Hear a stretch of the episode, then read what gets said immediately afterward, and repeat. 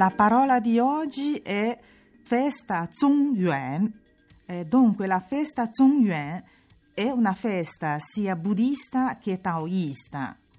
Eh, secondo il buddismo, questa festa Yulan Penhui, cioè in cinese mandarino, ha lo scopo di salvare gli spiriti da, dall'inferno. Quindi durante quel giorno in ogni tempio buddista si ha la riunione e la preghiera dei monaci.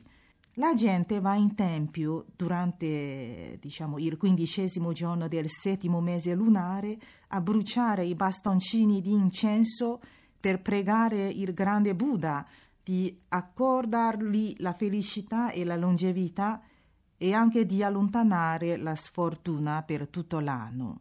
E quindi sappiamo che il buddismo è entrato in Cina sotto la dinastia Han. La dinastia Han diciamo, è stata dal 206 a.C. fino a 220 d.C. È considerato, eh, cioè il buddismo è considerato una filosofia e religione molto importante della Cina.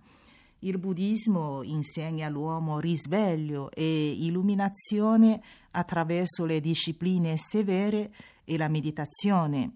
Quindi qui diciamo qualche, eh, come posso dire, un riassunto velocissimo sul buddismo. Le sue espressioni eh, verso diciamo il significato, la pietà della relatività e poi della causa e dell'effetto eh, della mente come uno specchio lucido che riflette tutto quello che c'è intorno senza ansie né paure, si ritrovano spesso anche nelle poesie, nei testi letterari, nell'arte e anche attraverso diciamo, le feste cinesi.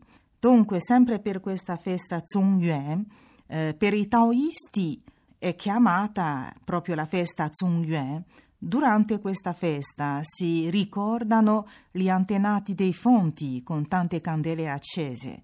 Si chiama anche la festa dei diavoli tra la gente cinese e secondo la tradizione durante il settimo mese lunare la dimora dei defunti apre la sua porta e tutti gli spiriti possono tornare a casa per eh, il ricongiungimento familiare.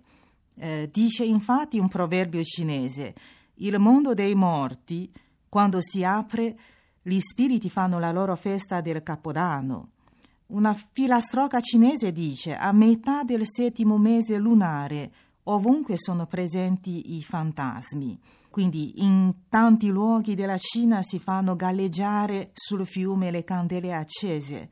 A Pechino, ad esempio, durante quel giorno i bambini colgono i fiori di loto con grandi foglie verdi accendono una candela in mezzo a questo fiore e lo tengono per il lungo gambo.